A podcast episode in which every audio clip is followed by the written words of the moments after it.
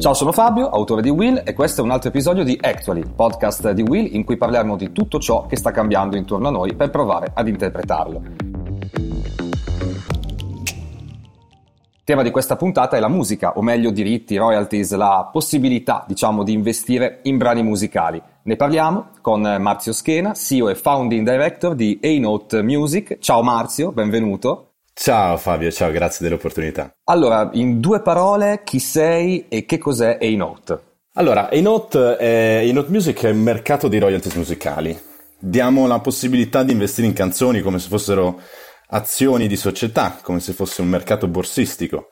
Quindi da una parte supportare il tuo artista e la tua canzone preferita, dall'altra guadagnare ogni volta che la canzone viene ascoltata e genera royalties. Ok, allora eh, facciamo subito un passo indietro e, come dire, iniziamo dalle basi. Qual è il processo dietro la produzione musicale? Quali sono gli attori coinvolti? Immagino parliamo di chi crea brani, pezzi musicali, distribuzione e la raccolta di royalties. Esattamente, sì, diciamo che le, fa- le fasi sono sostanzialmente tre. Nel mondo musicale eh, c'è la fase di produzione del contenuto musicale nel quale interagiscono il paroliere, il songwriter che scrive le parole della canzone, il compositore, insieme all'editore musicale. L'editore musicale è quello che amministra i diritti sottostanti sostanzialmente. Uh, una volta che c'è la base musicale, sostanzialmente che c'è il contenuto della canzone, questa deve essere cantata. Quindi lì si trova un artista, un, uh, che può essere che molto spesso è differente rispetto a chi scrive la canzone vera e propria, che tramite l'etichetta discografica e lo studio va uh, tradizionalmente chiaramente a cantare e a incidere la canzone.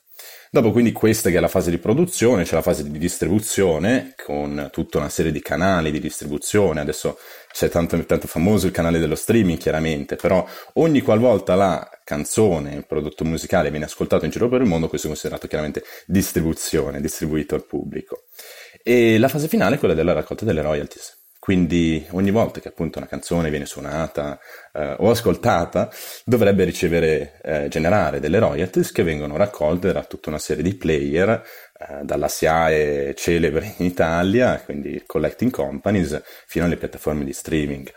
Chiaramente nel, nel, background ci sono tantissimi player nel mondo musicale che è un mondo molto molto complesso in fase di business da, dai tecnici del suono a aziende legali, a team di marketing, chiaramente per supportare il lancio del prodotto musicale. Quindi è una catena di, diciamo, di, di processi che molto spesso non sono conosciuti dal pubblico, questo Uh, ci siamo accorti tanto, che però è molto molto interessante, molto, molto particolare. Senti, ti faccio, ti faccio, subito una domanda eh, sulla SIAE. Eh, il monopolio c'è ancora o è finito in Italia? Legalmente è finito, ma in realtà c'è ancora. Ah, Nel senso che eh, sì, no, la, la SIAE gioca un ruolo fondamentale in Italia. È ancora il player di riferimento a livello di raccolta del, delle royalties per il diritto d'autore. Ha delle inefficienze che sono spesso in qualche modo litigate, sono spesso raccontate in qualche modo anche da, dai player stessi che, che ricevono royalties dalla SIAE ma è comunque il player di riferimento più rilevante nel settore italiano, e che supporta anche, vediamo adesso soprattutto nella fase del coronavirus, no? in cui c'è redditi per gli artisti che sono un po' sono in calo perché non ci sono più i live, la SIAE la prima cosa che ha fatto è dire bene abbiamo delle riserve, eh, quando dovremo andare a distribuire le royalties per il prossimo semestre andremo a in qualche modo prendere dalle riserve in modo da compensare il calo generale. Okay. Quindi... Okay.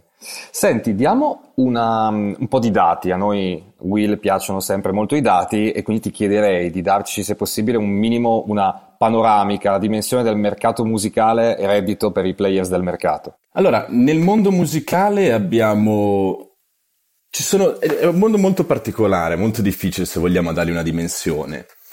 Perché, perché, appunto ha tantissimi player coinvolti, chiaramente. Ci sono delle misure, se vogliamo prendere le misure che le ban- grandi banche di ricerca e banche di investimento producono, eh, c'è una misura che dice che il mercato musicale adesso vale 62 miliardi di dollari all'anno, quindi che produce 62 miliardi di dollari, di cui più o meno 30 per la parte del, del, del, dell'industria discografica, quindi le etichette discografiche e gli artisti, 26 nel live, quindi concerti eccetera, e 6 miliardi per il publishing, quindi per la parte autorale no? del diritto d'autore.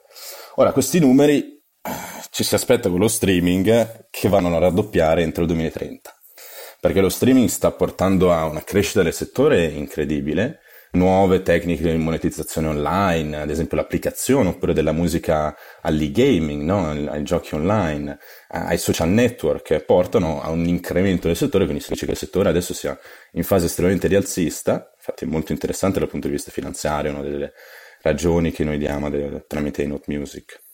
Ascolta, ti volevo chiedere eh, proprio sulle royalties, andiamo nel, nel, merito di questo, un aspetto che ovviamente interessa sia a chi fa musica e ovviamente anche a chi l'ascolta. Ormai siamo abituati ad avere tutti no, accesso infinito certo. praticamente alla musica che vogliamo, Spotify, Amazon Music, Apple e così via. Ma come guadagna oggi un artista? Allora, tipicamente un artista fino a prima del 99, il 99 è un po' l'anno di picco dell'industria musicale, eh, fino a prima del 99 guadagnava tramite vendite di CD e da anticipi che riceveva dagli editori delle etichette. Poi è arrivato Napster. poi è arrivato Napster e Mule Advanza, che tutti sappiamo in Italia andava tanto, tanto Mule. E chiaramente il concetto di MP3 si è un po' perso il canale di, di generazione tramite la vendita di CD. Quindi si sono tutti spostati in qualche modo alla scialuppa di salvataggio che era il live. Quindi tanti sono, sono adesso erano tantissimo esposti al, al live, a fare concerti, in qualche modo a performare dal vivo e quindi che un po' meno al mondo delle royalties rispetto a prima, però più alla connessione con il pubblico. In realtà, oltre a questo, adesso si stanno generando tanti altri canali, appunto digitale, quindi poi sono arrivati i digital download, praticamente potevi fare download della canzone da YouTube, da iTunes, che poi è stato soppiantato dallo streaming. Adesso si vede nello streaming il canale di generazione di royalties un po' più in qualche modo solido, anche se con ancora tanti punti di domanda, perché ci sono tanti player che, eh, che fanno streaming, no? che però vanno a pagare poco l'artista eh, per, per unità di stream.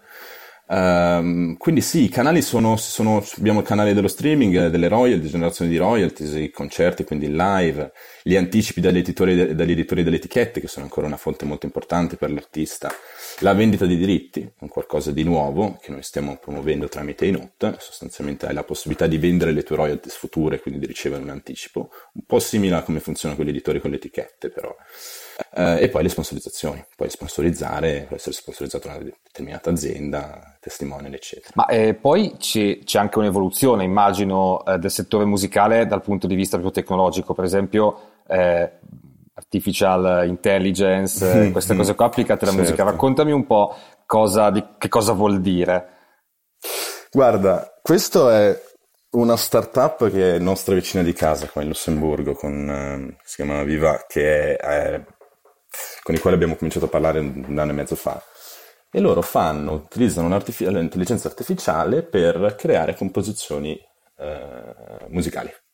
Quindi, come adesso vedi il, il robot, il, come si chiama? Il robot, il braccio del robot che mosso dall'intelligenza artificiale ti riproduce un quadro che sembra fatto da un artista espressionista. Sì Così stessa cosa succede in ambito musicale, quindi tu gli dici guarda vorrei un pezzo per una colonna sonora di un film western eccetera, lui si studia tutti i pezzi di Morricone eccetera eccetera, fino ad arrivare a qualcosa che potrebbe essere applicato simile a... E spesso ci, ci azzeccano, quindi spesso viene fuori qualcosa di effettivamente orecchiabile, carino eccetera, che adesso magari si può ancora contraddistinguere rispetto a quello prodotto da uomo però insomma sappiamo tutti magari in qualche anno potrà, potranno essere totalmente comparati. E questo apre il discorso del, di chi è il diritto d'autore del, della composizione eh, fatta da una macchina. Esatto. È un vaso di Pandora, vaso di Pandora. Saranno, saranno, contenti anche gli artisti all'ascolto immagino a sentire che c'è l'intelligenza artificiale in grado di sì, fare no, ma, le colonne sonore. Guarda no ma in realtà la, la, la, parte più importante a livello di tecnologia questo è chiaramente un, un qualcosa di nicchia più se vogliamo un aneddoto che altro livello tecnologico, la questione dello streaming, nuovi metodi di monetizzazione online, eh, la possibilità di effettivamente fare, eh, tirare dentro royalties quando il tuo contenuto video, scusami, audio viene connesso al video sui social, qualcosa che fino a pochi anni fa non c'era in qualche modo.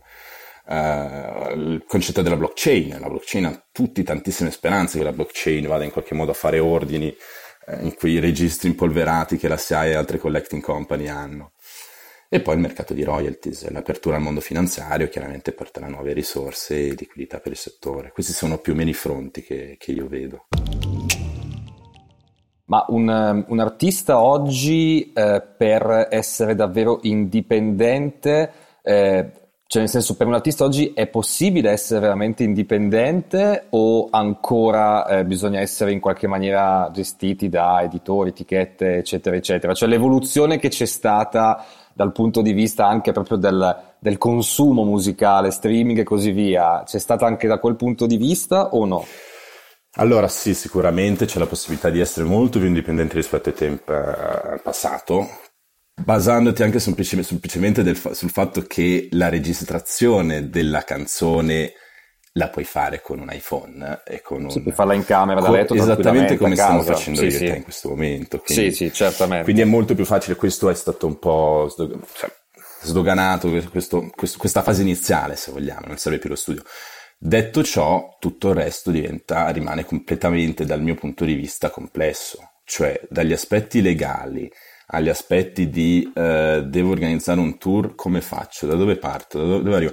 Poi magari assolutamente si può diventare a livello influ- in qualche modo influenti a livello sui social, eh, su avere i propri numeri su Spotify, su YouTube che vanno verso l'alto, però quella è una parte minoritaria rispetto alla carriera di un artista che in qualche modo è anche legata al live, in qualche modo è anche legata all'essere conosciuto, in qualche modo è anche legata a tanto marketing che l'etichetta discografica e il publisher eh, e l'editore ci mettono dentro. Quindi è un mondo che purtroppo rimane comunque, anche se la fase iniziale non è più capital intensive, comunque è un mondo che rimane capital intensive e nel quale serve tanto know-how, perché una persona che magari ha delle doti artistiche, secondo me è molto complesso che riesca a stare dietro anche alla propria carriera eh, premettendo che il manager serve, ma il manager non può fare tutto assolutamente, perché poi non è neanche mm-hmm. il network. Quindi il mio punto di vista è che sì, è possibile essere indipendente, però se vuoi fare davvero il botto devi andare da chi, da chi fa, fa, come mestiere sostanzialmente. Sì, c'è, c'è ancora bisogno diciamo di un, di un, entourage in grado di, di, di, mettere in atto questa cosa, ma eh, lo streaming, rimanendo proprio sullo streaming, lo streaming ha, che impatto ha avuto diciamo soprattutto per quanto riguarda la riscossione di royalties, che questo è un tema che interessa anche un, dire, un utente perché si chiede sempre poi alla fine come, vada, come funzioni davvero questa cosa. Sì, allora lo streaming è un modello molto semplice se vogliamo, si basa su due metodologie. La prima è ti facciamo ascoltare musica e ogni tanto ci mettiamo dentro della pubblicità, che è quello che fa sostanzialmente YouTube. Uh, la seconda è quella un po' se vogliamo il modello di Spotify, è eh, mi paghi 10 euro al mese e ascolti tutta la musica che vuoi. Poi chiaramente se hai YouTube adesso affrontato il modello eh, premium di Spotify, se Spotify anche il modello eh, a, a, pubblicità, però ci siamo intesi, no? E soprattutto all'inizio non si capiva se lo streaming potesse davvero essere, potesse davvero essere l'ancora di, di, salva, di, di salvezza sostanzialmente per, per, il mondo musicale che non riusciva a monetizzare sull'internet, sulla distribuzione digitale.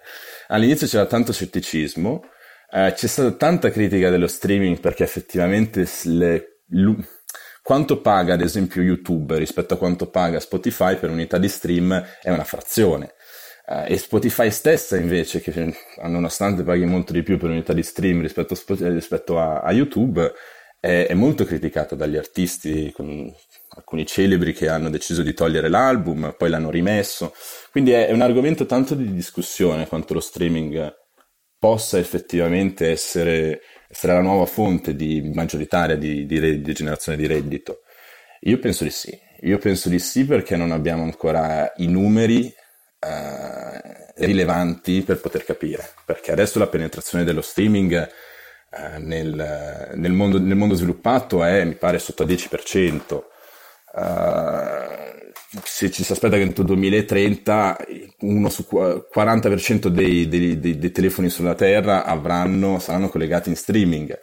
Quindi chiaramente c'è una possibilità di aumento incredibile del numero, dei numeri dietro e quindi di conseguenza della possibilità di poterci fare affidamento. Sai che mi immaginavo in realtà numeri più alti già adesso, invece non, non credevo fosse, fosse così. Sì, sì, sì, sì, sì, guarda, le stime di, di, di Goldman Sachs dicono entro il 2030 si aspettano un 37% e adesso siamo, siamo particolarmente più bassi rispetto a quel numero quindi eh, c'è una possibilità davvero di crescita, di crescita molto, molto, importante sotto questo punto di vista. Ma, eh, assolutamente. Un'ultima cosa sempre, diciamo, um, prima di chiederti di poi cosa fa esattamente i Note che cos'è, ehm, su questo momento che abbiamo vissuto. No? Abbiamo vissuto ovviamente, come tutti i settori, anche quello musicale, eh, l'impatto del Covid è stato importantissimo, direi quasi devastante, nel senso ci sono praticamente la maggior parte dei live, concerti, eccetera, ed eventi previsti quest'anno spostati direttamente a primavera-estate 2021.